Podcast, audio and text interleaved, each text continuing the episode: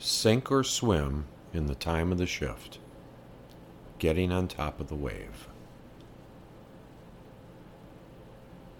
We all know the drill. We think it through, we plan it, schedule it, apportion resources for it. We have the best intentions. But somewhere along the line in our execution, something changes, and then the whole damn thing blows up. Well, that would be in the extreme.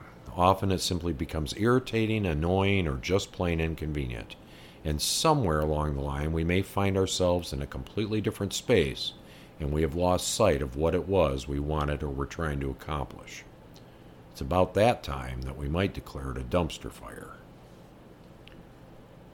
Adding insult to injury, not only didn't we achieve our goal, but now it seems we have somehow stirred up a hornet's nest of a whole bunch of nonsense that has nothing to do with what we were trying to do in the first place. So on top of everything else, now we have to perform emergency surgery to fix all the new problems we have. We are now so far away from our lovely plan, and I'm so pissed I don't even want to think about it. In fact, I never want to think about it again. Now here's the really bad news. I did it to myself. Here's a term we may want to become familiar with. I create all of my reality. Traditionally, I usually see it as Y C Y O R, you create your own reality. However, the way I say it and use it is to remind myself that I create all of it. Otherwise, it becomes cute self-help, goal-oriented, feel-good bullshit that I use when it's convenient but throw out the window when I decide to lay blame somewhere else for my alleged misfortune. Our very wise friend will remind us that any time we blame, we might as well be putting the coffee pot in charge of what we create, because anything less than taking full responsibility for all of our creation is simply ignoring our own participation in what is showing up for us. Our world is steeped in fault and blame. That's how we were raised, what we were taught. When we were young, we quickly discovered that shit rolls downhill, and if we don't get out of the way, it will end up around our feet with all the fingers pointing right at us. We see it every day on the news, with our governments, on social media, in our homes. Basically, any time there is something that goes wrong, there has to be a fall guy, someone to blame. In our quest to never be wrong, we will often go to great lengths to deflect responsibility away from ourselves for virtually any circumstance. We've turned it into an art form. Because being blamed, being at fault, is not fun. And we also know that if we aren't careful, bad actors who have nefarious intentions will use us as fall guys. Twitter is the tour de force when it comes to right and wrong and blame. It is a constant struggle between the forces of good and evil that even provides its own metrics so you know how you're faring at any given time. We have truly become a society of posturing, and it is inextricably connected to almost everything we do, how it makes us appear. Now, all of this is what's at play in our minds. Over the course of our lifetimes, as we see more and more evidence that we are victimized by deed or circumstance, and more and more we blame someone else for our misfortune, we come to accept it as our reality. Oftentimes, we will completely abdicate any responsibility for what happens in our lives. We may begin to believe that our objective reality is something that is imposed on us. We are helpless and at the whim of fate and the gods. Good luck and bad luck. Chaos and probability. Now, here's some good news that is exactly the same news as the bad news. We create all of our reality. This isn't just feel-good metaphysical skittles for starry-eyed people who talk to dead guys. We really do create it all. There are physics to it. In the simplest terms possible, we create our reality through a process in which we project, reflect, and perceive. Everything that exists in our physical reality is because we perceive it as such. If we don't perceive it, it doesn't exist. For the things that we're not paying attention to, this is where the mass belief comes into play. Everything and everyone is interconnected. The mass belief is the preponderance of agreement that something is as it is. Another shortcut that humanity has created so that we could have some rules to go by, some basic tenets that we can basically agree on so that we can just accept an overall generalized common reality without too much consternation. Personally, I like the term root assumptions. There are some root assumptions that are pretty hard to shake, and we likely would not want them to change. Gravity, the speed of light, are a couple of quick examples of root assumptions that are pretty basic to this reality. But once we get past those root assumptions, there is a lot more play than maybe we are willing to admit in the permanence and physics of our reality. It will probably come as a surprise that there is no official reality. There is no one true truth. There is the mass belief, but it is no official. This is why people who are present for the same event can have vastly different perceptions about what they actually witnessed. It isn't a trick of the mind. We each create our own version of everything.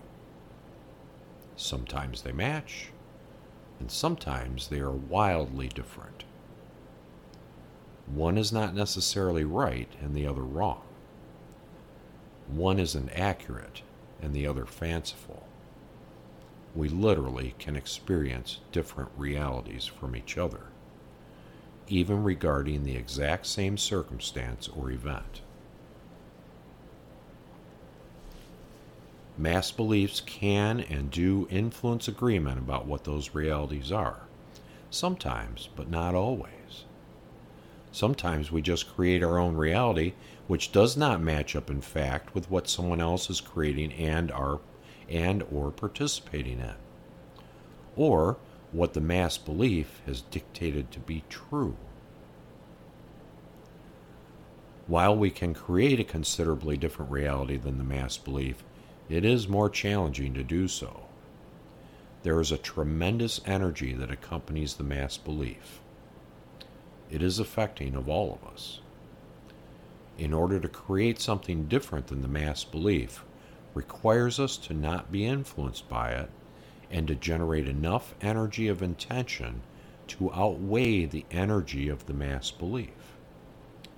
It's not easy, but it's not impossible either. We can look to history and see that things that were impossible became possible.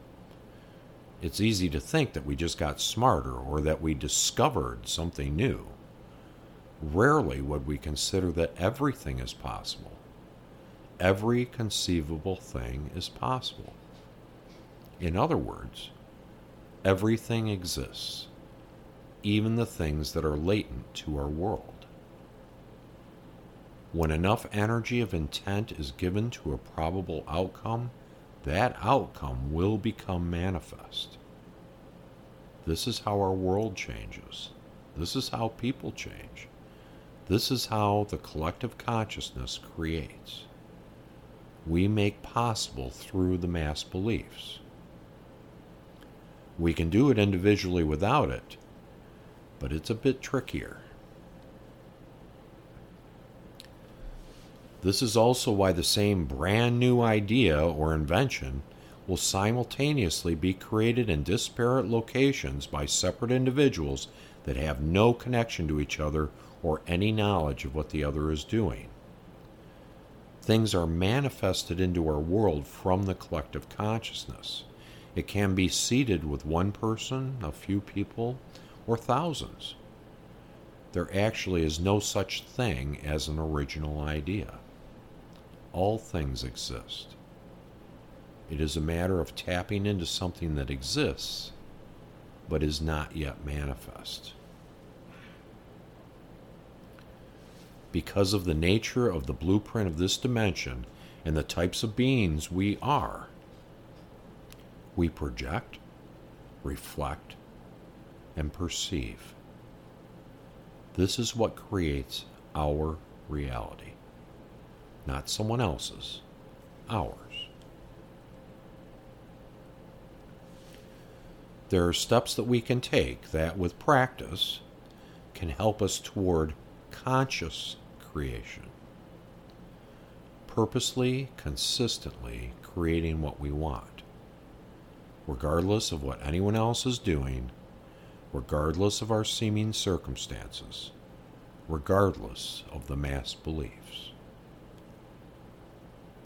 We are becoming more self-aware. The veils between this reality and other dimensions are thinning, which in time will give us more insight into what we are really doing here and how we are going about it. But for now, it is enough to accept that things are not as they were, not as we were taught, not as we have come to believe. That there is more to us and more to our world than we previously thought. And that our power, our gift, is that we create it all. Again, the electric dog fence is turned off, and we haven't realized it yet. All we have to do is stop standing at the edge of the yard barking and get on with it. We are knee-deep in the shift. The rules have changed. The blueprint that governs this physical reality was created millennia ago, in the beginning. To our credit and to our benefit, that blueprint allowed for expansion and turning on new features, like a paid app on our phones. I got news for you. We passed the point of no return at the start of this century.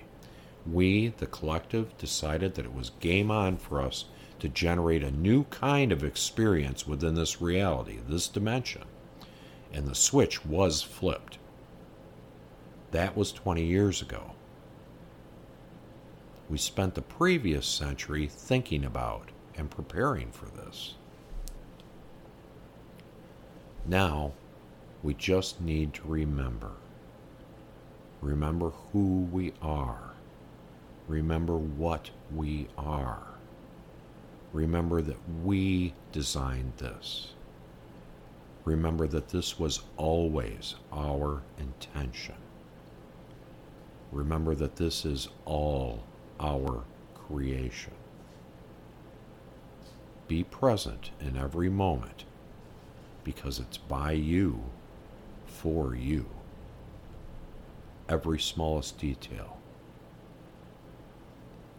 Being more and more present in every moment, every choice, is the key to conscious creation. Now it's a matter of us getting on board with the new features and abilities. We will. It's just a matter of time. In the meantime, we can continue blaming victimhood, or we can get up on top of the wave. This is a tricky time. Not everyone will embrace the changes. Many people will run out the clock rather than face changes that seem impossible to them. But there is good reason to begin moving in the direction of exploring ourselves, what we truly are, and what the true nature of our reality is. Next, we will begin to examine how it is that humanity came to this point of the shift, where we came from, what we're doing, and why. See you soon.